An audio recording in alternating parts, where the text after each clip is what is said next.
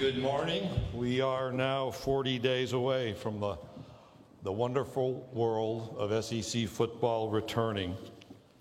And I know you're looking forward to it, and I'm looking forward to that, that day in 40 days. As always, it's good to be with you. We want this to be a productive week, and our staff is here, and they all have name badges on. You can tell who they are to try and assist you in any way needed. That excludes me as I try to answer your questions, however. Sometimes I'm not always, always helpful.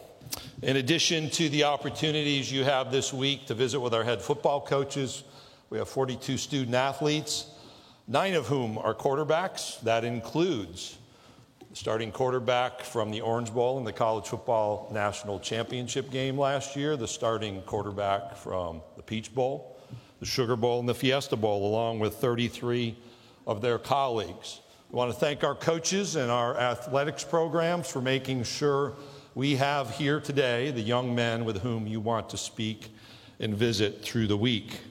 I know there's interest in where we conduct media days next year. So I'm pleased to announce that will be in Las Vegas.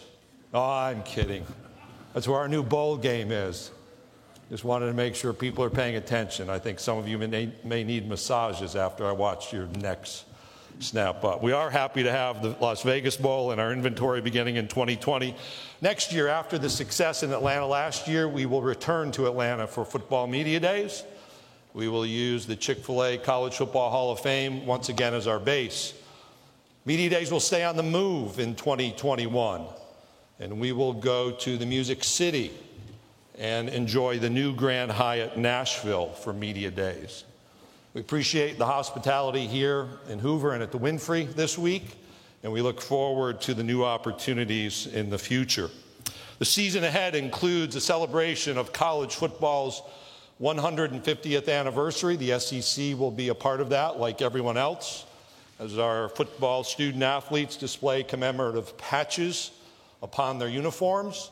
The league will also, through its athletics communications directors, celebrate 150 of the finest moments of SEC football.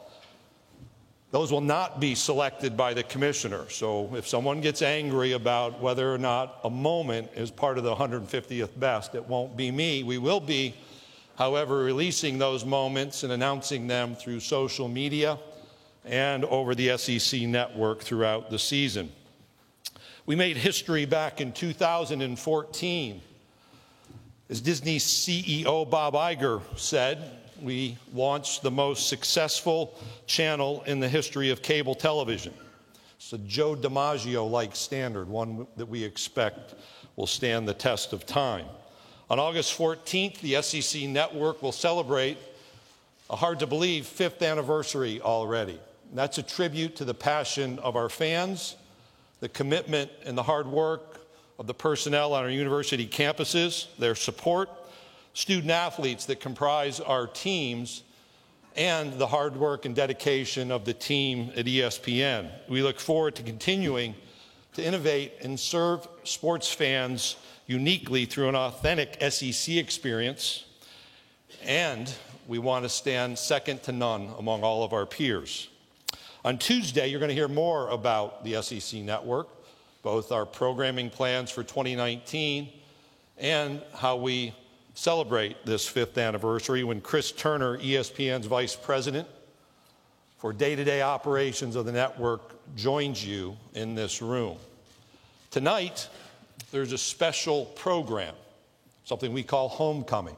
It's our fourth episode, hosted by Paul Finebaum Tonight's feature at 7 Eastern, 6 Central is on Titus O'Neil.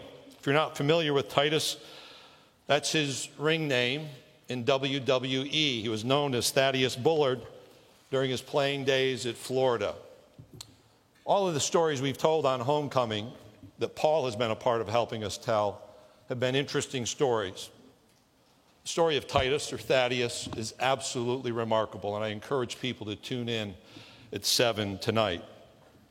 As part of the effort to stand out from our peers, we've been working for over two years with the folks from ESPN Films, the SEC Story program, and this year on the SEC Network, we will debut Saturdays in the South, a history of SEC football for 90 minutes every Tuesday, beginning at 9 Eastern. This eight part series will first take us back to the late 1800s.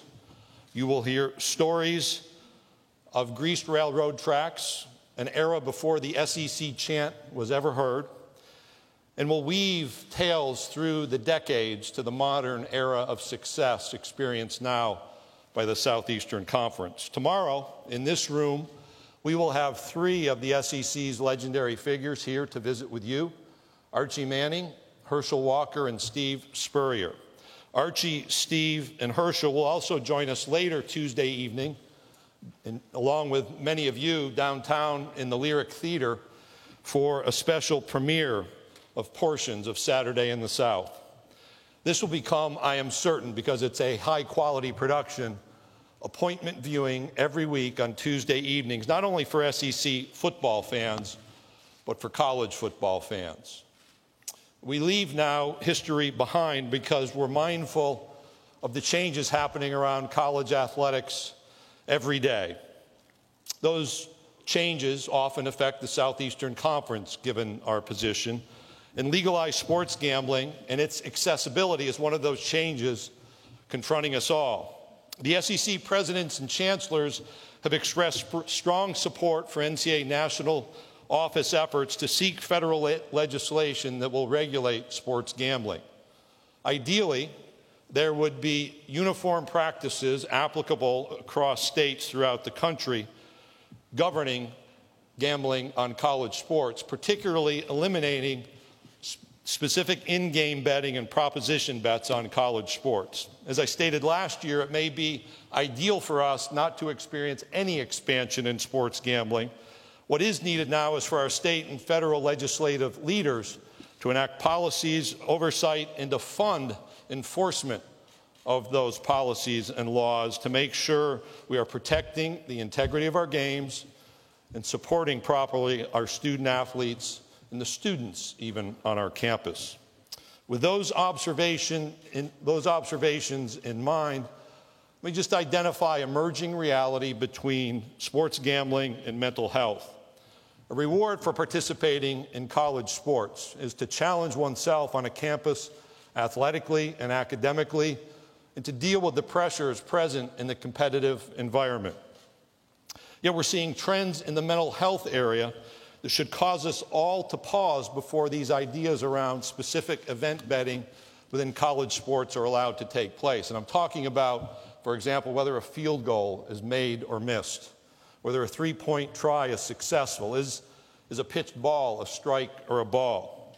That pause should happen before any of these types of activities take place because if you were part of a student athlete advisory committee meeting in the SEC 10 years ago, you would have commonly discussed campus parking issues and answering the question, why do I have to return my textbooks at the end of the semester? Now, at every meeting, our student athletes themselves asked to discuss issues around mental health. They share their stories, the stories of their colleagues, both those on their team, those within the conference, and those outside the conference. The perspectives on mental health represent not a ripple of change, but a wave of new reality which faces all of us in intercollegiate athletics and in higher education. NBA Commissioner Adam Silver identified it at an even higher competitive level when he spoke at MIT's Sloan Analytics Conference this spring. He observed that in sports, we're seeing something that's really part of a larger societal issue. His quote was this I don't think it's unique to these players. I don't think it's something that's just going on around superstar athletes. I think it's a generational issue. End of quote. San Diego State University psychology professor Jean Twenge, who's one of the world's leading experts on general, generational differences in American youth, said this quote, It's not an exaggeration to describe iGen or Generation Z as being on the brink of the worst mental health crisis in decades. It's the end of her quote. You know, those remarks are sobering, not just for student athletes, but for young people as they go from adolescence to adulthood. In January, the five autonomy conferences adopted new minimum requirements for provision of mental health counseling to our student athletes. I'm pleased to say that for the Southeastern Conference, we meet or exceed those requirements. But at the end of June this year, we asked our student athletes during our leadership forum, student athletes from every one of our sports, we asked them for their input on campus mental wellness support, what's working, what programs overall are offered, and what ideas they have on how the Southeastern Conference office can better support them and their teammates. Moving forward, just as we support academic counselors through collaboration, through communication, and through sharing recommendations, the same with our sports medicine directors, our mental health counselors will be brought in as part of the conversation within the conference to determine how best in moving forward we support the student athletes of the Southeastern Conference. Our student athlete leadership groups, as you can imagine, also engage in dialogue about, about issues related to name, image, and likeness, but more specifically, compensation issues and the financial support provided to student athletes. They noticed in May when the NCA announced a working group to look at federal and state legislative initiatives happening around this NIL concept. If you've studied any of this, you know the NCAA's timeline is quick for an issue that's been percolating for years. We operate in a world that changes frequently. In fact, probably all of us have observed the world is changing more frequently now than ever before. But the reality is that change is a constant. What's also a constant is the need to identify informed, relevant principles to guide decision making. As is everyone in intercollegiate athletics, we're interested in contributing to and hearing from the NCAA's working group to monitor the governmental activity at the state and federal level and to properly represent our position in existing litigation. As it relates to change and attention, the sports officiating environment may be at the top of that list. We know there's an ongoing need for self examination, and so last September in the SEC office, we began an intentional effort to look closely at how we best support our officiating programs, particularly in the sport of football. I shared at our spring meetings we had spent much of the spring working with Deloitte Consulting's advisory practice when they were engaged in conducting an external review of our football officiating program. This was not triggered by a game or a play or a series of issues. What I told our coaches in February is just like them, I never want us to be complacent. I'm interested continually in how we improve. So we asked Deloitte as part of their external review to com- conduct three specific tasks. One, to conduct interview stakeholders, uh, stakeholder interviews. Strike that, reverse it for those of you who are Willy Wonka fans. Stakeholder interviews. To conduct stakeholder interviews, they did so with our 14 head football coaches, our 14 athletics directors, a group of football officials, and a group of former student athlete, athletes and former SEC head football coaches. The second thing we asked was for them to perform data analytics using game reports and our officiating performance reviews. And the third part was to compare our policies against those of other sporting entities, both domestic and international. Here's what we've learned so far. When our policies and procedures were compared with others, we compared favorably. You'll hear in a moment about some adjustments we learned may be helpful. The feedback from those interviewed indicates SEC officials are perceived to better manage the game when compared to their peers. Third, our coaches, athletics directors, and our officials express trust and confidence that the leadership of the SEC office is committed to supporting the highest quality officiating program. Next, there's an open line of communication between the SEC's coordinator of football officials, Steve Shaw, and our head coaches, something for which our head coaches are appreciative and they respect Steve's responsiveness. Steve's approach and his scheduling of his schedule of providing weekly officiating evaluation feedback is helpful to and trusted by our head football coaches. The collaborative replay process speeds up decision making and produces more correct outcomes in which our membership has expressed confidence. In fact, our replay process operates on each play 10 seconds faster than the national average and produces more correct outcomes than the old in stadium process.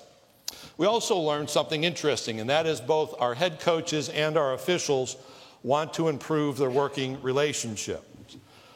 As a result of the feedback, one of the first adjustments we made was to invite a group of referees, our white hats, to Destin to spend time in a, in a facilitated conversation with our head football coaches to hear each side's view of challenges and the realities before, during, and after football games. We will do the same thing in a different format with, that, with those groups next spring.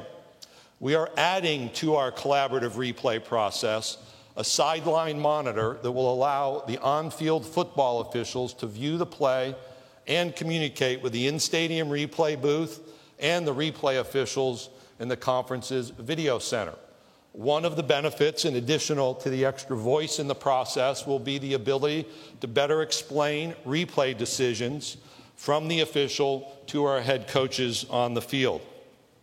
In August, our officiating crews will, will travel across the conference for a two day camp during preseason practice involving each of our teams. We're obviously sending different officiating groups to different campuses. During those two days, they'll participate in position meetings, engage in on field practices, discuss rules and techniques with coaches and student athletes to improve the understanding of football rules and officiating mechanics and foster that communication.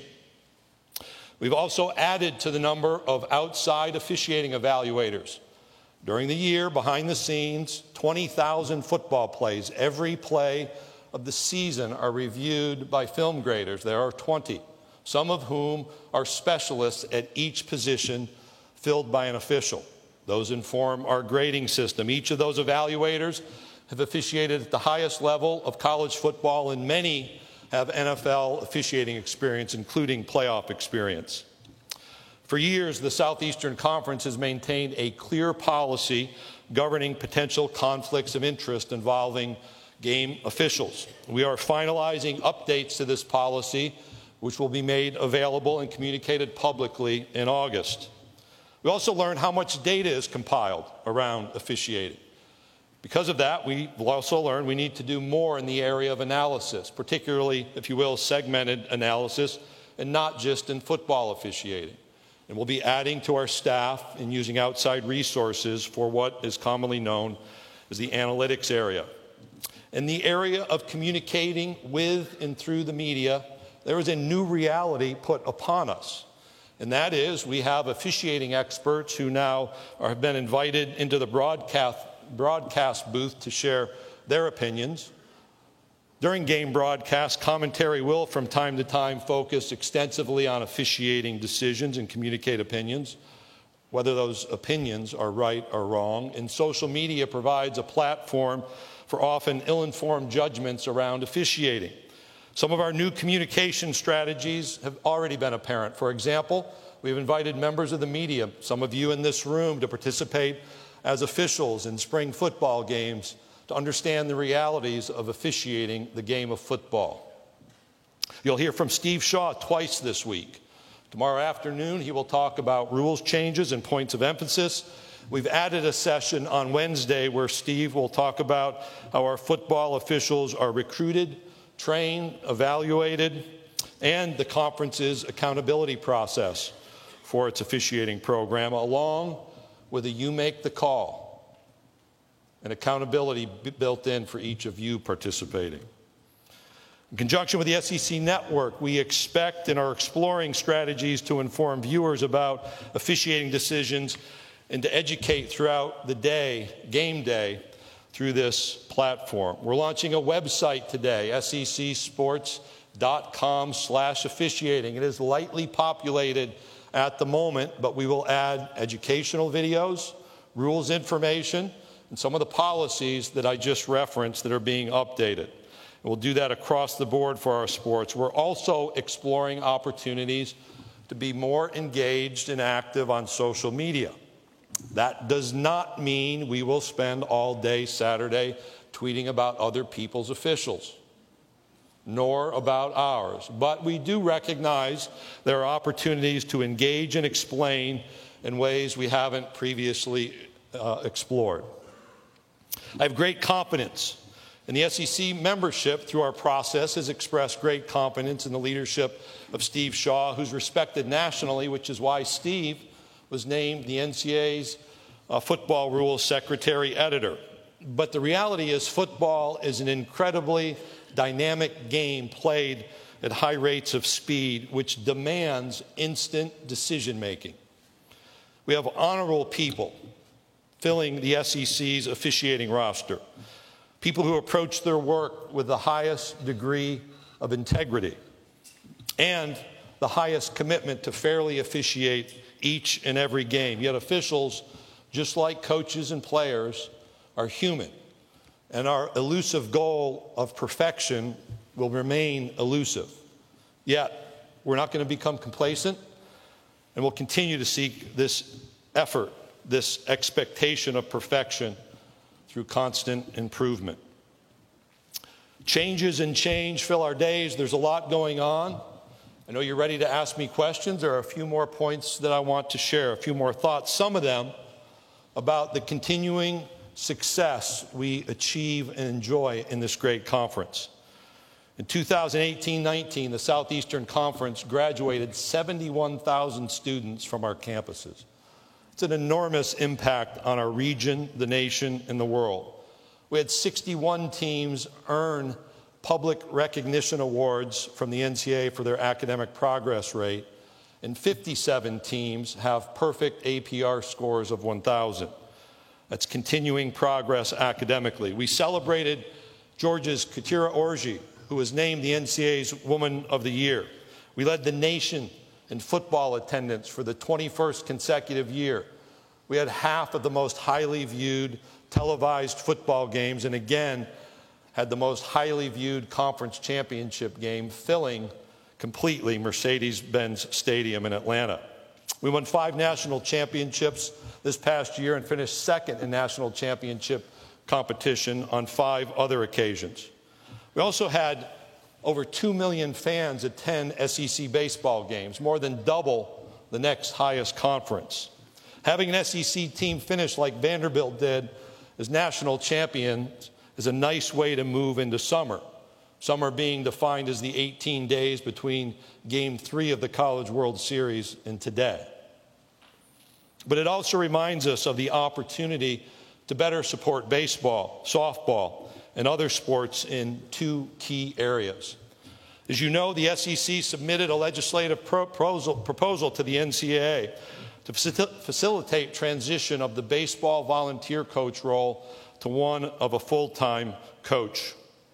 No one who opposed the SEC's proposed legislation observed that four coaches in baseball or softball, a head coach, two assistants, and the volunteer, no one observed that that's too many coaches. In fact, if the number of coaches is correct, why do we maintain a structure like this? It's time for change to this rule and in another area, that of equivalency scholarships, our athletics directors and senior women administrators, and a rule that affects baseball, softball, track and field, and any number of sports, have started a deep exploration as to the whys and the history and what new options may be available for us in the future in providing scholarships to student athletes. We expect to provide information and a perspective to the NCAA during the next academic year.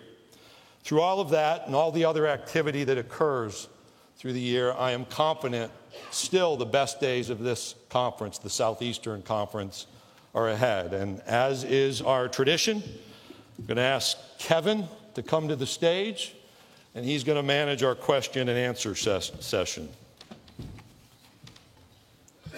Thank you, Commissioner. We have time for a couple of questions. We've got Amanda, Jordan, and Sarah. So if you have a question, please raise your hand and we'll get a microphone to you.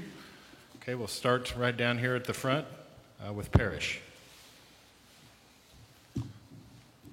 Parrish Alford Daily Journal and Tupelo. Greg, can you tell me a little bit about where you are with MSU and Ole Miss ADs relative to the fighting in the Egg Bowl.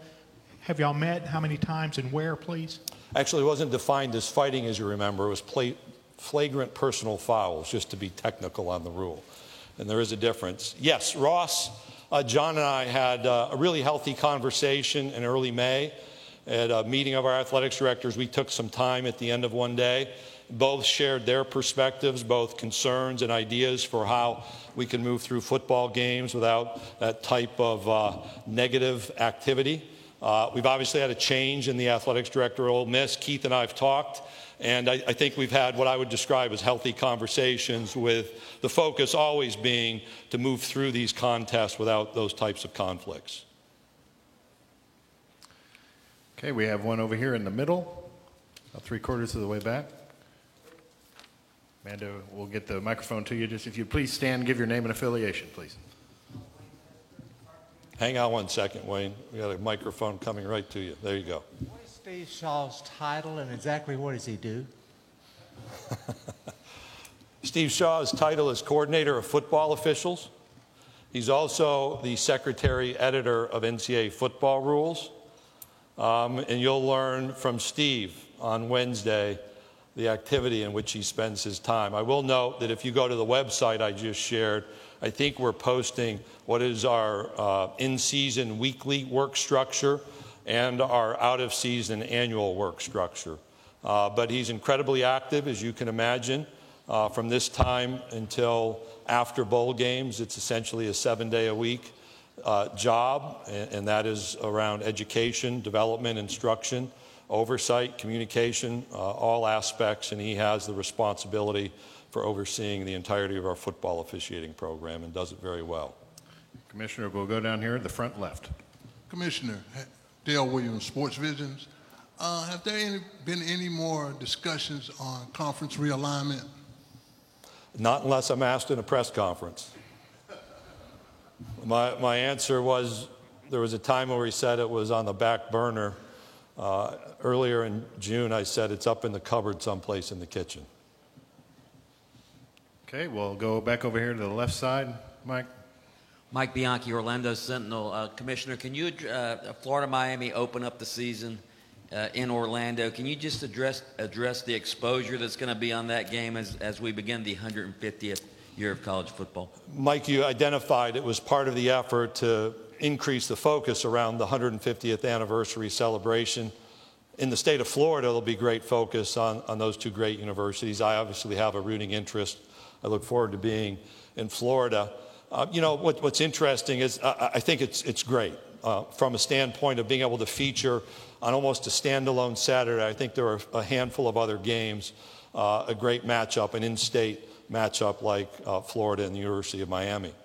Um, we did go through this process and looking at starting even earlier. We had a, a working group at the NCAA level look at that and, and suggest not starting on what's commonly known as week zero. So it's unique but I think it's a tribute to the, the game we're talking about and the opportunity to begin uh, with, a, with a feature matchup, the 150th anniversary, the 150th season of college football. Okay, we'll take two more. We'll start in the back on the right hand side. Hi, Greg. Brendan Weesey, KTRS Radio in St. Louis. Uh, curious if you're providing any assistance to Mizzou in their appeals process of the NCAA sanctions. And two, what kind of precedent do you think it sets if these sanctions are allowed to stand? To the, the first question, whenever any of our uh, universities' athletics programs are involved in an NCAA infractions process, we, we serve in an advisory role. We are not investigators. That is now a 15 year approach by our conference. And uh, William King, our associate commissioner, and myself even have been in communication uh, throughout the infractions process and even the appeals preparation process, process with Missouri and its representatives. And that's common among any of our institutions when they have those problems. I'm always reserved in comment about decisions, uh, but uh, the Infractions Appeals Committee certainly has an opportunity, it appears. Uh, and I'll leave it at that. Okay, we'll go back over here on the left side alongside the wall. Thank you. There you go. Hey, Commissioner Jacques Doucet, WAFB TV in Baton Rouge. I'm just curious your thoughts on targeting calls and players having to miss entire halves sometimes when it appears they're just trying to make good, clean hits. The Devin White call last year obviously was very controversial. Just your thoughts on, you know, where that's heading. I hadn't heard about that controversy. When targeting was initiated as a rule, it was about protecting the players in the game. That's still the case. The reality of targeting, it is a well-intended rule that is difficult to officiate and controversial even when applied correctly, which we communicated on that play. It was, in fact, by rule, uh, applied correctly. That doesn't mean it's not controversial. Uh, I'm encouraged by the willingness to update the rule this year because we had one of these conflicts, it seemed, where the charge to the official on the field is when in doubt, you put the flag down. The responsibility of a video review official is you have to have a clear evidence to overturn that it wasn't something or that it was. And so we're in this gray area, uh, and Steve will talk more about this tomorrow. You had this reality where it stood or it may have been confirmed even in some occasions. Now we go to video review in the coming season to say all three parts under the new approach, the new rule, all three parts of targeting must be present for the rule to be applied. And that will produce outcomes different from past years. It will still be controversial. But fundamentally, we have to understand this is about protecting the participants in the game. You asked about the penalty. If we could change behaviors without penalties, I'm sure we would, but we have different types of penalties for all kinds of behaviors, and that's a particularly dangerous play which merits that severe accountability. Uh, Kevin tells me I'm done, right? Yes, sir. Okay, he has the clock. Uh, so there is a lot to communicate. There probably are still a lot of remaining questions. I will be around throughout the day today, Tuesday, Wednesday, Thursday, and look forward to the conversations and uh, whatever questions you may have that I may be able to answer or successfully deflect to someone else.